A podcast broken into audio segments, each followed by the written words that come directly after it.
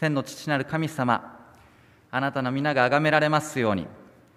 今日私たちが安息日を覚え、あなた様を礼拝させていただけるこの祝福と恵みに感謝いたします。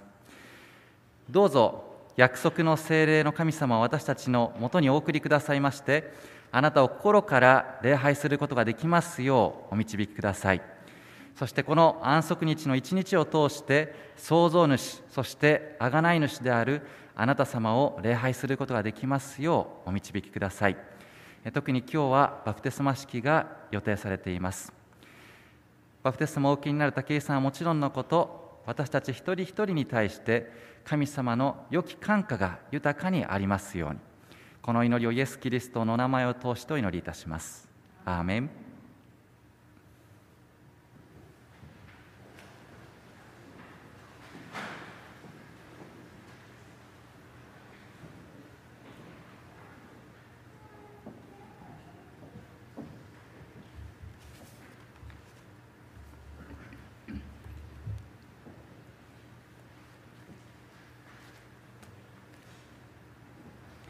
聖書朗読をいたします。ルカによる福音書ご章ご節、口語訳聖書きゅうじゅういちページ、新共同訳聖書ひゃくきゅうページです。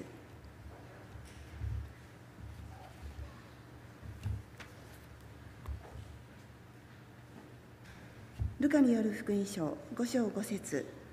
拝読いたします。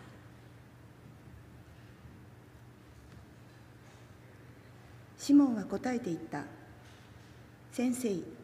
私たちは夜通し働きましたが、何も取れませんでした。しかし、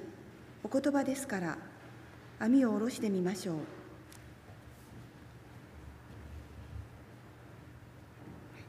開会賛美歌きゅうじゅうばん、どうぞお立ちください。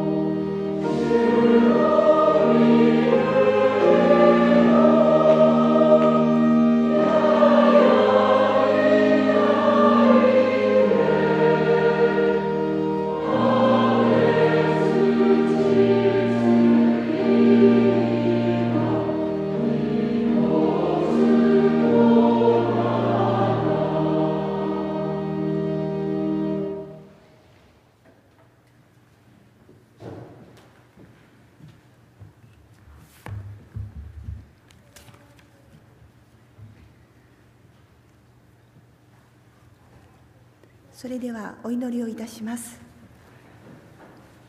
ひざまずける方は共にひざまずいて祈りましょう。お祈りいたします。天にいらっしゃいます父なる神様、今このようにしてあなたの安息日にこの街道に集い、あなたを礼拝するひとときをいただけましたことを感謝いたします。またこの同じ時にネットを通してあなたを礼拝している私たちの腹からもどうぞ、えー、共にあなたを礼拝できますことを心より感謝いたします。神様、どうか、えー、私たちの、えー、思いをすべてあなたに、えー、お預けいたします。どうかこの、えー、あなたのこの大切な時間、あなたに心を向けて礼拝することができますようにしてください。世界中では常に戦争があり、また災害も絶えることなく起きています。どうかこの本当に終わりの近いこの時に、私たちが常に心を神様に向けて固く立って歩んでいくことができますように、私たちに聖霊を送って導いてください。隣の東京衛生アドベンチスト病院で療養をしておられる患者様お一人お一人の上に、あなたからの豊かな癒しがございますように。え今日はえバプテスタ、バプテスマ式もございます。神様がどうかこの式典を祝福してえくださいますように。天ではえ私たちが喜んでいる以上の大きな喜びがあると思います。どうか、えー、これからの明恵さんの歩みをあなたが、えー、祝福してくださいますように。今日、えー、礼拝説教をしてくださる東先生を神様が祝福し、その唇を清めてください。この小さな祈りをイエス・キリストの皆を通し感謝してお祈りいたします。アーメン。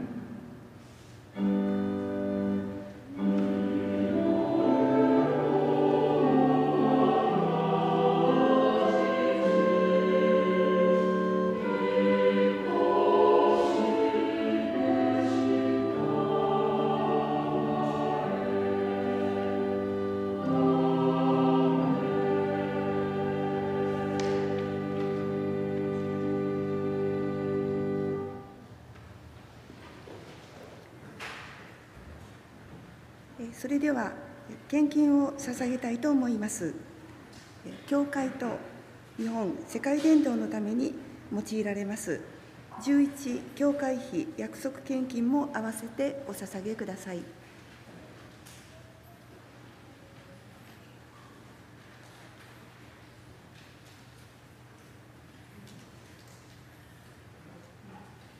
それではお祈りいたします。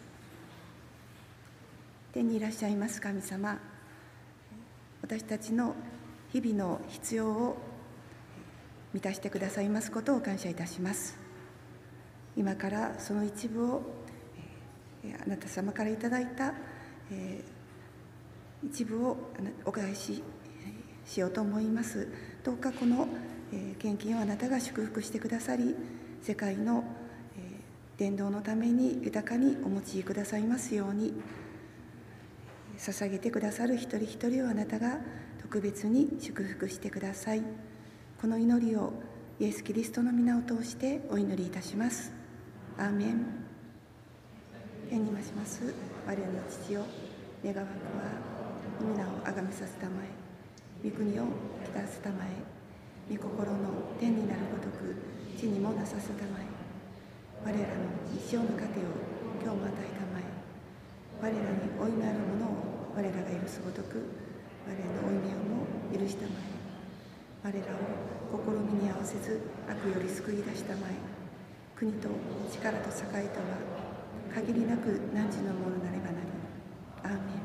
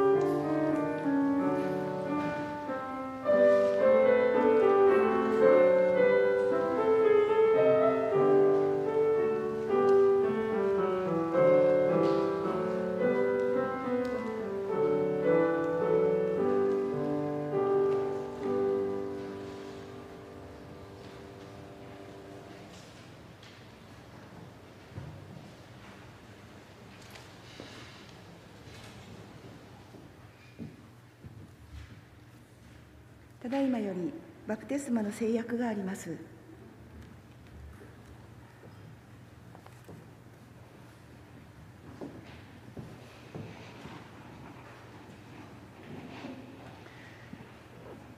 神様の導きにより武井靖子さんがバプテスマを希望しておられます。そこで武井さんの信仰をここで言い表していただきます。では武井さん、前の方にこ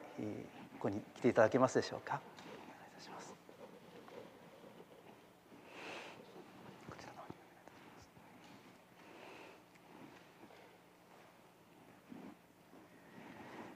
これからお読みいたします。お信じになるようでしたら、はいとお答えになってください。あなたは唯一の神、すなわち父なる神と御子イエス・キリストと聖なる神が三位一体の永遠の神であることをお信じになりますか。あなたはカルバリーにおけるイエス・キリストの死をあなたの罪の身代わりの犠牲として受け入れ、神様の恵みによりその犠牲を信じる信仰を通してあなたの罪が許されることをお信じになりますか。あなたはイエス・キリストを救い主として受け入れ、神がキリストによってあなたの罪を許し新たな心を与えてくださることを信じますか。またあなたはその神様の恵みによってこれまでの罪の歩みから離れることを望まれますか。あなたは天の聖女においてあなたのために取りなしておられるキリストの義を信じて受け入れ、聖霊によってあなたのうちに住まわれるキリストと共に歩み、キリスト中心の愛の生活をするために心を変えてくださる神様の恵みの力をお信じになりますか。あなたは聖書が神の霊感によるものであり、それがクリスチャンの信仰と行為の唯一の基準であることをお信じになりますか。あなたは神の恵みによって救われたものとして、だいよん条のなのかめの安息日も含めて、神様の愛のご品性の現れである十戒を神様の恵みによって守ることを望まれますか。あなたはこの死ぬ者が死なないものを着る希望の再臨を待ち望み、永遠の福音を生活と言葉によって伝えることにより、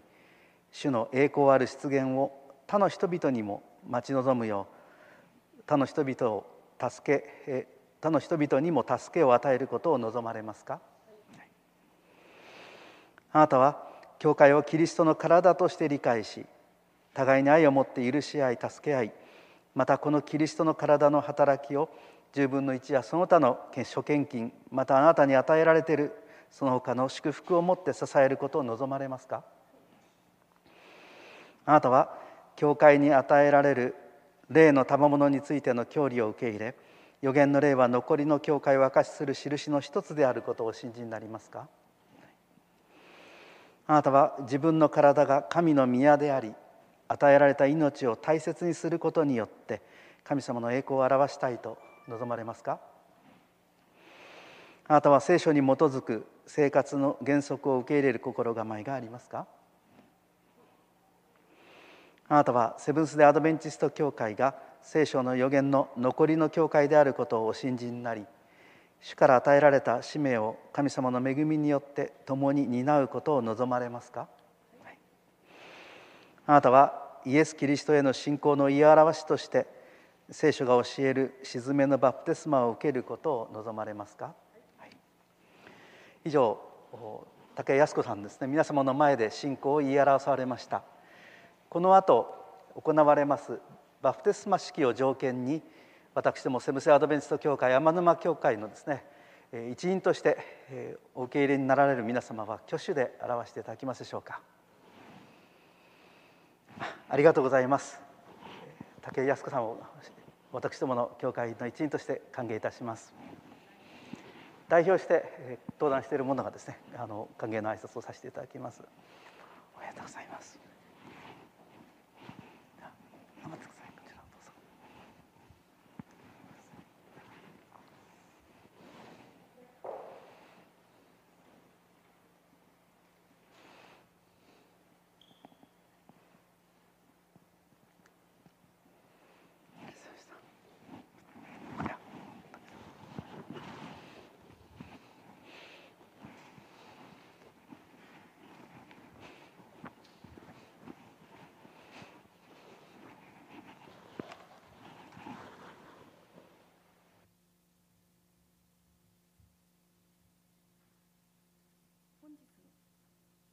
本日の説教は東清牧師によりキリストの弟子となるというテーマでメッセージを取り次いでいただきます。説教の前に聖歌隊による献唱がございます。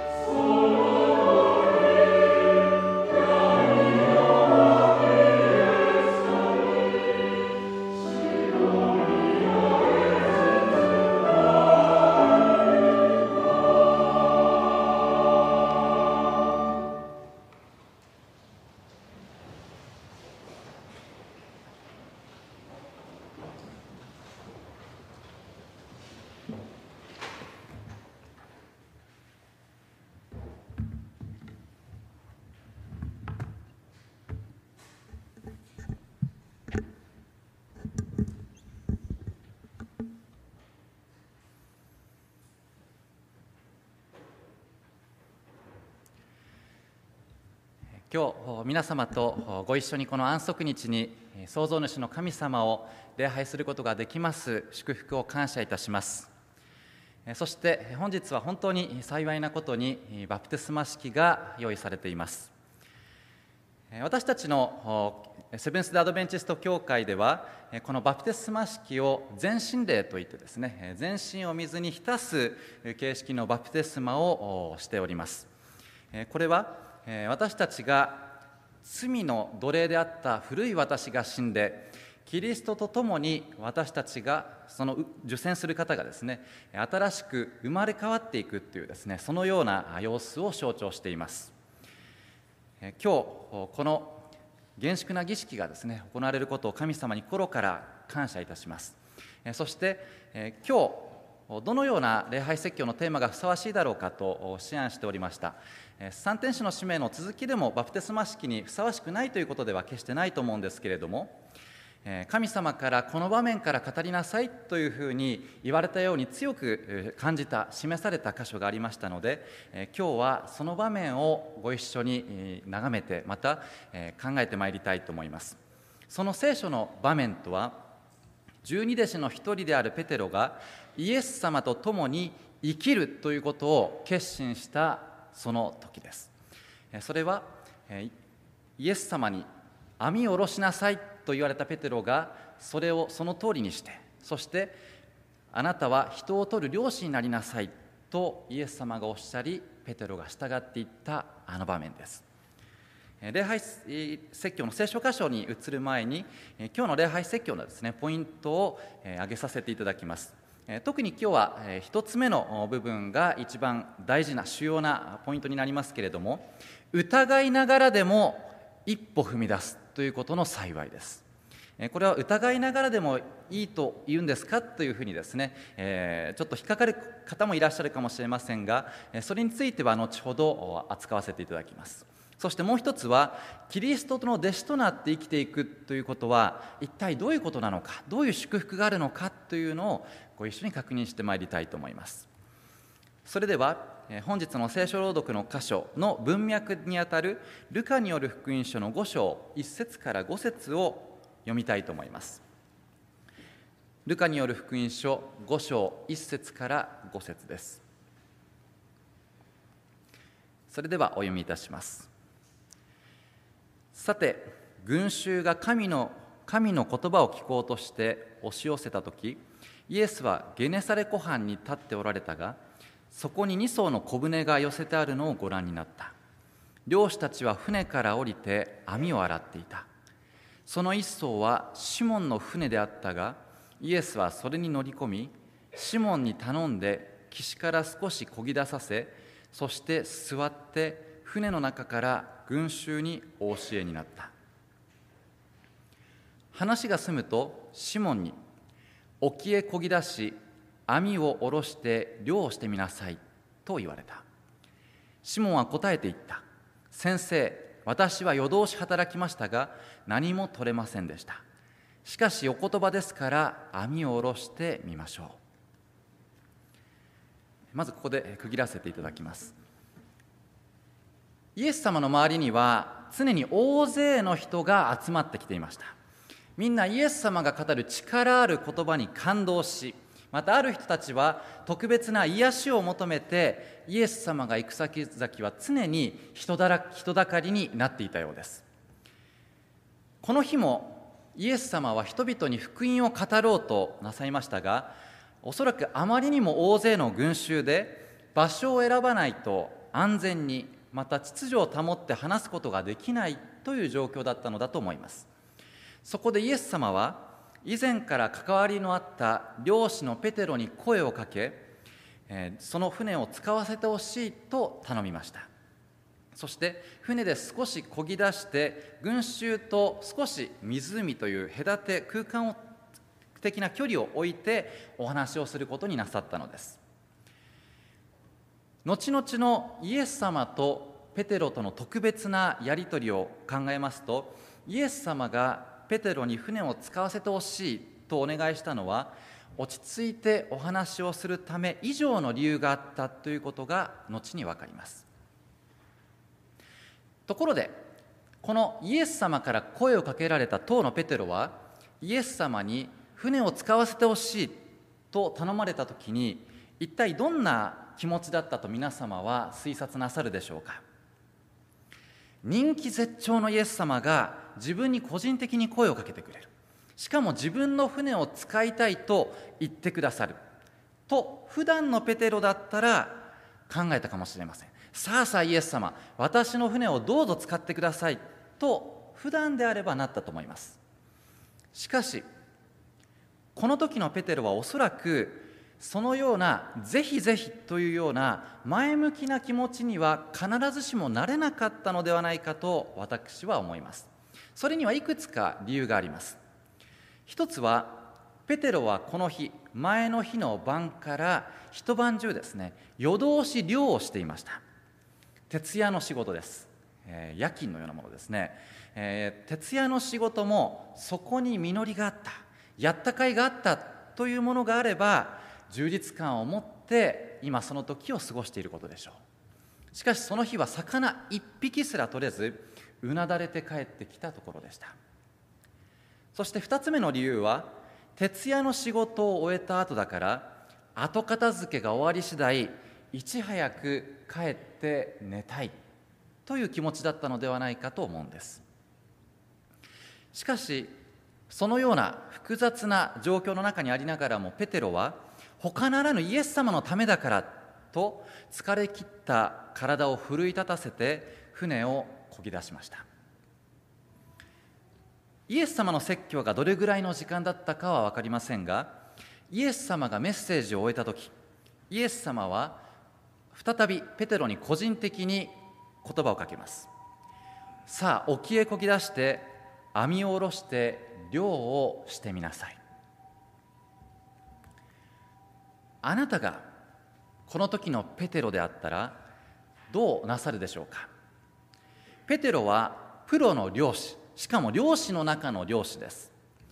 えー、最近見たある YouTube でですね、私はイスラエル旅行に行く機会がありませんので、えー、イスラエルをですね案内して YouTube で案内してくれるという動画がありました。えー、それを見ていたんですけれども、その動画の案内人の人がですね、えー、ここがペテロが住んでいた家の跡地ですというふうに案内をしたときに、えー、ペテロはこの港町カペナウムでにばんめに大きな家に住んでたんですよというふうにですね話をしていました。あ、そうなんだと初めて知ったんですけれども、まあ、それもそのはずです。カペナウムは漁師の町です。そしてペテロは漁師たちのリーダー的存在ですから、ペテロは有名人、権威があり経済力があるだけではなく、他の漁師たちからも慕われ、漁のことでアドバイスを求めるならばまずはペテロ、それがこのカペナウムにおけるペテロの立ち位置です。そんなペテロが、さあ今漁に行ったら取れるから行ってきなさいと大工上がりの人間と思っている人に言われたとしたら、どんな気持ちになるでしょうか。いやいや明るい時間に漁をしたって魚取れるわけないだろうと断っても不思議ではない場面です。しかもそれ以外にもペテロには断りたくなる状況がありました。これは今回ですね、聖書説教を準備するときにこの網っていうのにですね注目をしていたときに、確かにそうだなと思ったところなんですけれども、ペテロたちはイエス様に最初に声をかけられたときに網を洗っていましたね。漁師たちにとって網は船の次に大事な仕事道具です。湖に下ろすたびにいろいろなものが引っかかってしまいますから、えー、この漁を終えた後の最後の大事な仕事が網を洗うという仕事なんです。私の友人が東日本大震災の後、津波の影響で、えー、大変な状況になっている港町のですね、えー、ボランティアに行った時に網を洗うボランティアに参加したという人がいます。えー、とても大変でとっても面倒くさいそうです。現代は一気に高圧洗浄機でブワーッとですね、この画像のようにですね洗い流すそうです。それでも相当力仕事で面倒だそうです。そうであるならば、今から約にせんねんまえのイスラエルにおけるこの網を掃除するっていうのはですね、ものすごく大変な作業だったと思います。高圧洗浄機はもちろんありませんから、網に引っかかっているものを手で一つ一つですね取り除けて洗っていたんだと思います。そう考えますと、網を洗っている最中のペテロたちがさあ網を下ろしなさいと言われたときに、その心境を想像していただきたいんですね。どうしても今じゃないとダメですか。今洗っている最中なんですけど、今はもうくたくたですから、今晩網を洗して網を下ろしても良いのではないですかというですね、そういう気持ちに自分だったらですねなってしまいそうだなと思うんです。このことをですねちょっと例えるためにお話をしたいと思いますが、私は大学生の時に自分が通っていた大学の図書館でアルバイトをしておりました。夕方から夜の閉館時間にかけて返却された本を本棚に戻すこと、そして一番時間がかかるのが本棚の書架の整理をするっていうのが私の仕事でした。えー、しかしですね、この図書館の中で特に書架が本棚が乱れやすい場所というのがあったんです。この右側はあくまでもイメージなんですけれども、その一番乱れやすい本棚というのは児童教育系の本が並ぶエリアなんですね。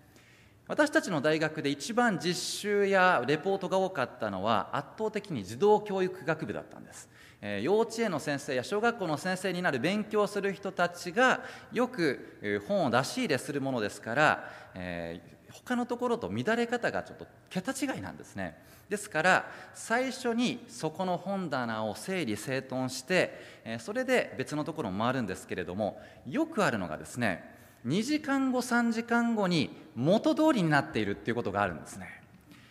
これはですね精神的に非常にきます。一度完璧に整えた本棚が元通りになってもう一度きれいにしなければならないっていうのはですね、さっきせっかくきれいにしたのに意味ないじゃんっていうですね、もう仕事とはいえもう一度本棚を整えている時の私の心は時にですねイライラを超えてメラメラというかですね、えー、もうやりたくないというようなですね、まあ、そういう気持ちになってしまいます。もう俺は絶対こんなだらしない教師たちに自分の子供を預けないみたいなですね、もうそんな心の叫びをですね、えー、言葉にしないようにしながらですね、えー、仕事をしたのを覚えています。さて、一度網を洗い始めて、もしかしたらもうほとんどその作業が終わっていたかもしれないペテロはイエス様にどう応答したでしょうか。続きを読みます。あ、先ほどの箇所を読みます。シモン、これはペテロのことですが、シモンは答えていった。先生、私たちは夜通し働きましたが何も取れませんでした。しかしお言葉ですから網を下ろしてみましょう。このペテロの決断は本当にすごいなと思います。疲れてる、早く帰りたい、イエス様漁師でも何でもないのに、多分網を下ろしても取れないだろう、しかももうその網もきれいにしたところなのに、でもお言葉ですからともう一度漁に出かけていったんです。ただしこの場面注意深く読んでみるとですね、ペテロがイエス様への固い信仰によってさあ私はやりますと前進していったようではなく、むしろ疑いながら半信半疑で応答しているかもしれないということが分かります。それをこのルカによる福音書のですねご章をキング・ジェームス・バージョンというですね英語の訳のですね、えー、と対比して考えてみたいと思います。私は英語が苦手ですので、えー、この英語を読んでもスラスラと翻訳して理解することはできないんですけれども、特に際立っているのは色がついているところです。ネットという言葉がある場面では複数形、ある場面では単数形で、えー、描かれているんですね。まあ、この他の英語訳ではあまり見られないようなんですけれども、えー、特に翻訳の質に定評があると言われるこのキング・ジェームス・バージョンではここにしっかりと違いが分けられているんです。に節はペテロたちが網を洗っていたところ、よん節はイエス様が網を下ろして漁に出なさいと語った場面、このふたつは網について複数形のネッツと書いてあるんです。複数形も単数形もそんなに変わらないんじゃないかと思われるかもしれませんが、続きの次の単数形のところを見てみます。ご節のお言葉ですから網を下ろしてみましょうという場面と、ろく節のペテロが実際に網を下ろした場面について、網はネット、単数形なんです。これは些細な違いに感じられるかもしれませんが、これはペテロの心情をある程度表していると私は思うんですね。つまりこういうことです。イエス様がそうおっしゃるからにはそうなるに違いない。しかしこんな時間に魚が果たして取れるんだろうか。せっかく洗った網を全部下ろすのは無駄になるんじゃないか。でもイエス様のご命令を断りたくもない。そこでペテロはイエス様から網複数、洗った網も全部下ろしなさいって言われたところを、網一つを持って行って下ろしたというですね、そういう情景が浮かんでくるように思うんです。私はこのようなペテロに妙な親近感をですね覚えます。ペテロからしたらイエス様分かりましたと ひゃくパーセント の信仰を持って全部の網を直ちにバシャンとですね下ろすのが模範解答だというのはある程度分かっていたと思います。また私たちも誰でもこれは分かります。でも果たして大丈夫なんだろうかと尻込みをする自分がいるんですね。これって私たちの信仰生活の中では時にあるあるではないでしょうか。私はあります。神様から東清よ今からこれをしてみなさいと挑戦を促されることがあります。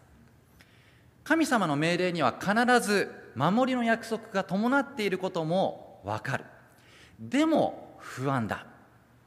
そこで大きく一歩をはっきりと踏み出すことができないものの、恐る恐る半歩を踏み出してみるということが私たちにはしばしばあるのではないかと思うんです。さて、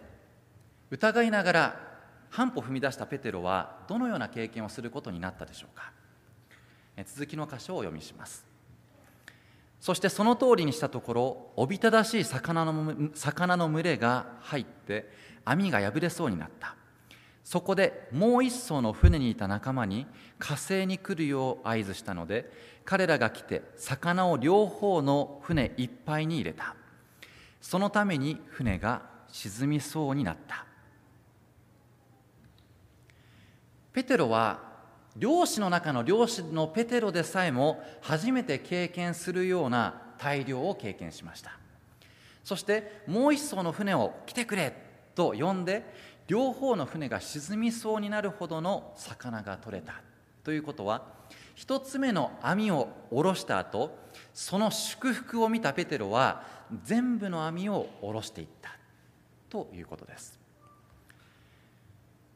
私は今までこのような求道者の方とお会いすることがしばしばありました。このようなというのはどういう方かというと、私は多分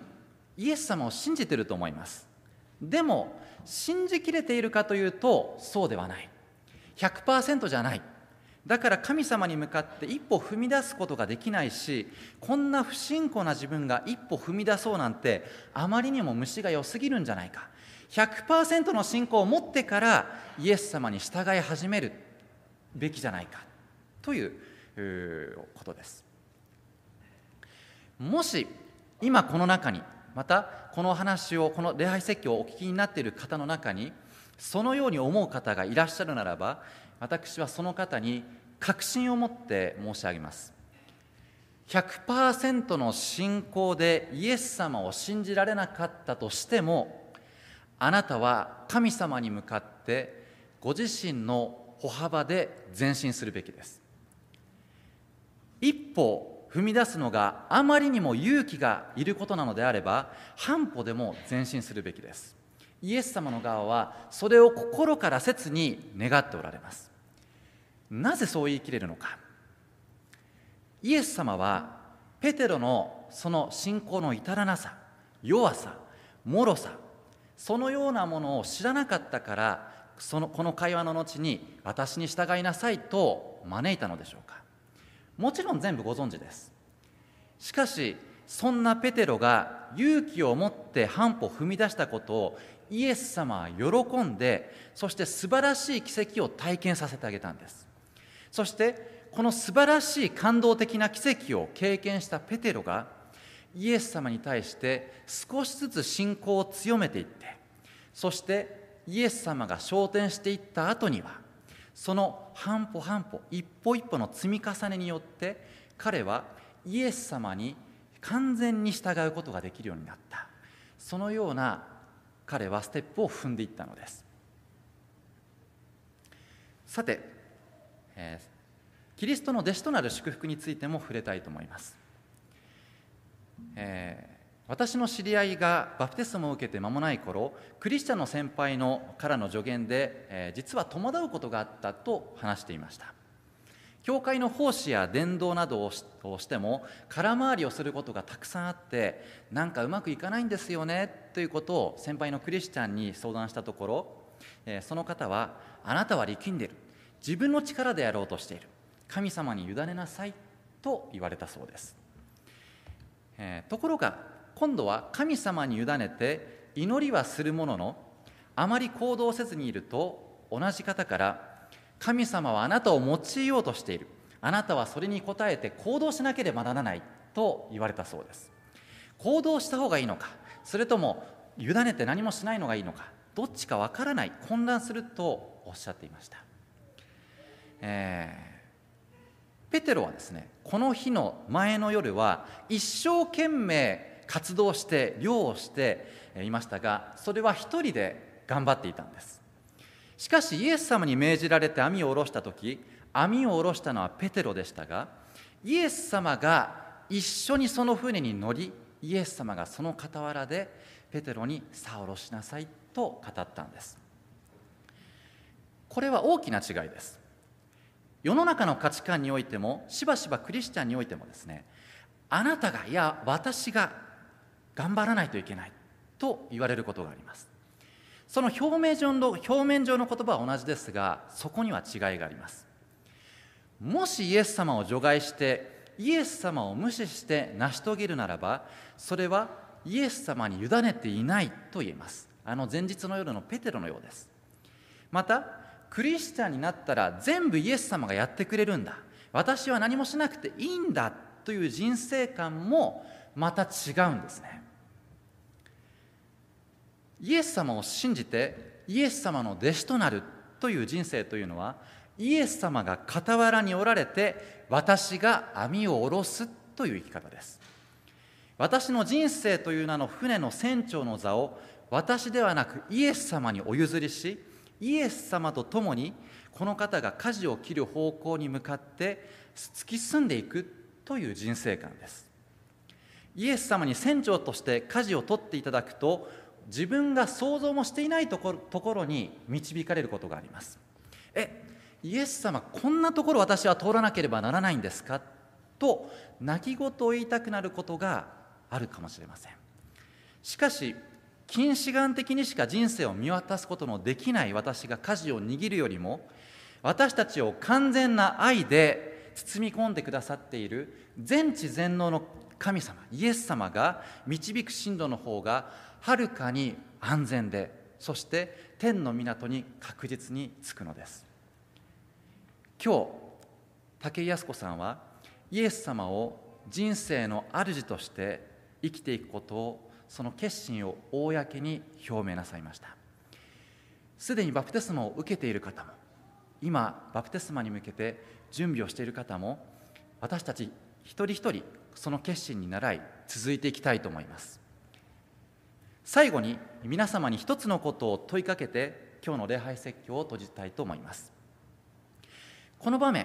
キリストはペテロに使命を与えました。魚ではなく人を取る漁師になるという使命です。ペテロにとっては、魚を取る、取ることよりも人間の心をつかみ、それを捉えていくということの方が難しいものであったと思います。しかしそれでもキリストはペテロに、これをしなさいと使命を与えたんです。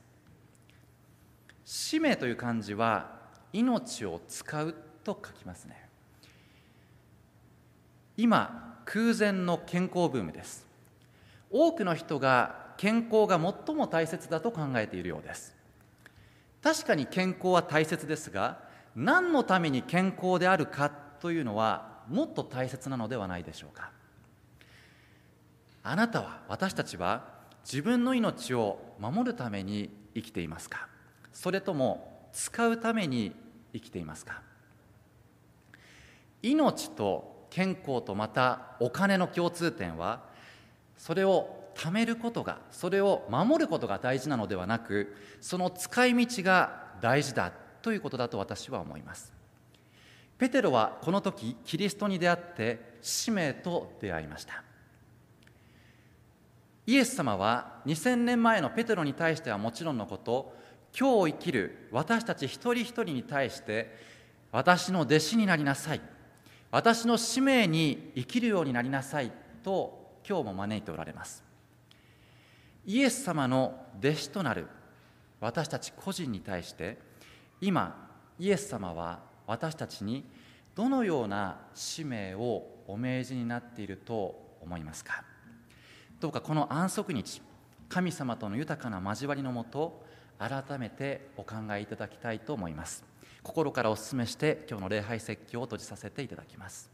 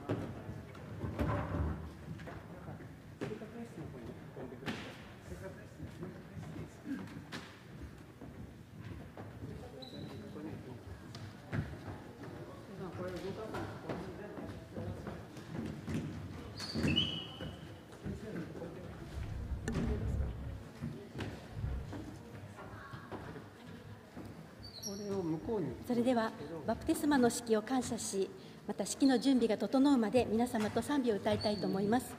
賛美歌のごひゃくじゅうごばん、賛美歌のごひゃくじゅうごばん、まずこれを前節皆様と賛美したいと思います。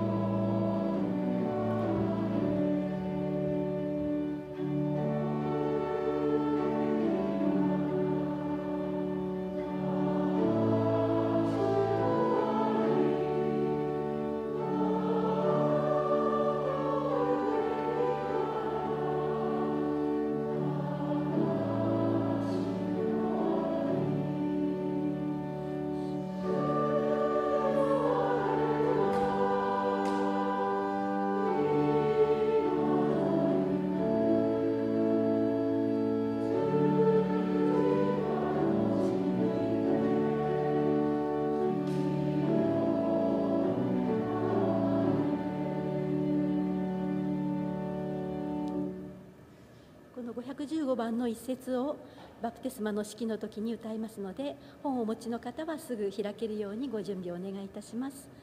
では次にごひゃくじゅうろくばんごひゃくじゅうろくばんを賛美いたしましょう。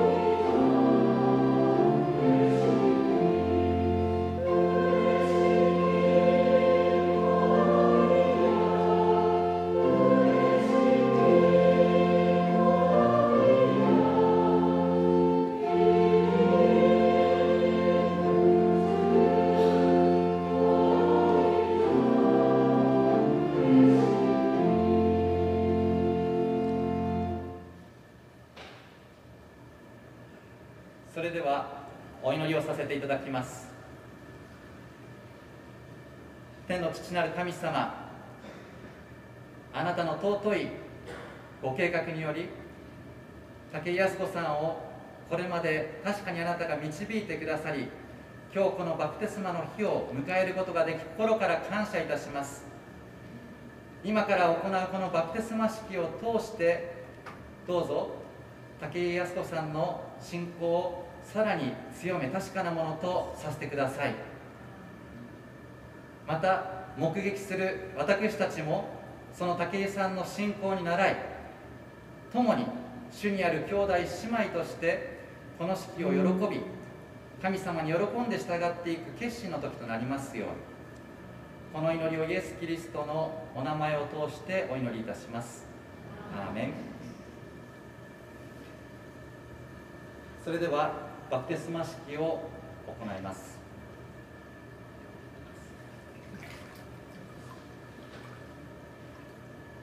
神様から愛されている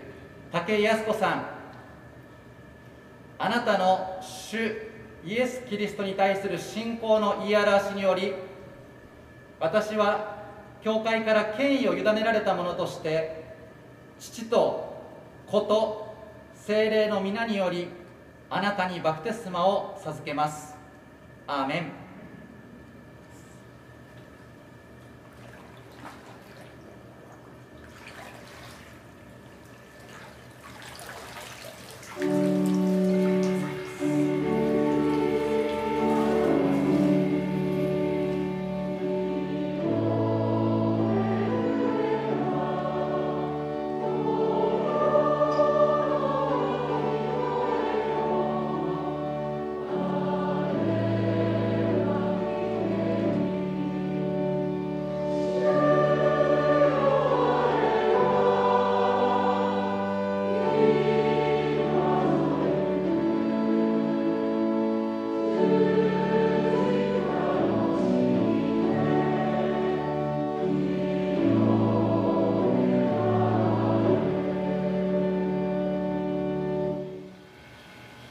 では祝祷をさせていただきます。天の父なる神様、このバプテスマ式をあなたが豊かに導いてくださり、祝福してくださいましたことを心から感謝いたします。どうかこれからの武井靖子さんのクリスチャンとしての、あなたの子供としての人生をこれからもお導きください。そして今神様のことを知り、そして神様について学んでいる方々が、武井さんに続き多くの方が神様に信頼してバプテスマを受けていくことができますように、天沼教会を、またお一人お一人を豊かに祝福してください。私たちが私たちが神様の使命に生きる喜びを日々経験することができますように。仰ぎこい願わくば、イエス・キリストの恵み、父なる神様の愛、聖霊の神様の親しき交わりが私たち一同とともにありますように。アーメン。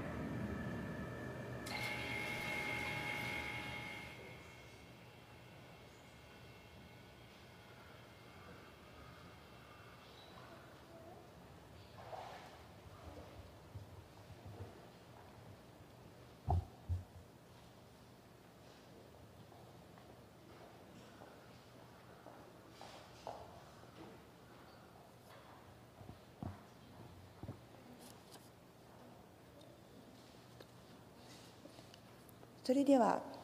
閉会賛美歌を共に賛美いたしましょう。にひゃくよんじゅうにばんです。どうぞお立ちください。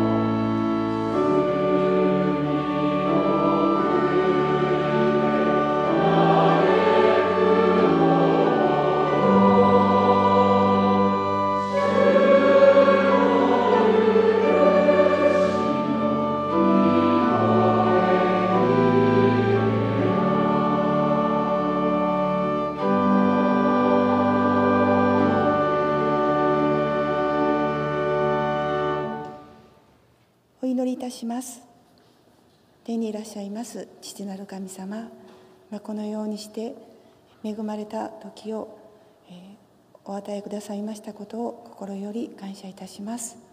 バプテスマを受けられた武井さんの上には神様からの特別な祝福がございますように、また共に預かりました私たちも神様にこれからの人生委ね一歩一歩前進していくことができますように導いていてください。これからのいっしゅうかんあなたが共にいてくださいますことを心よりお願いし、この祈りをイエス・キリストの御名を通してお祈りいたします。アーメン。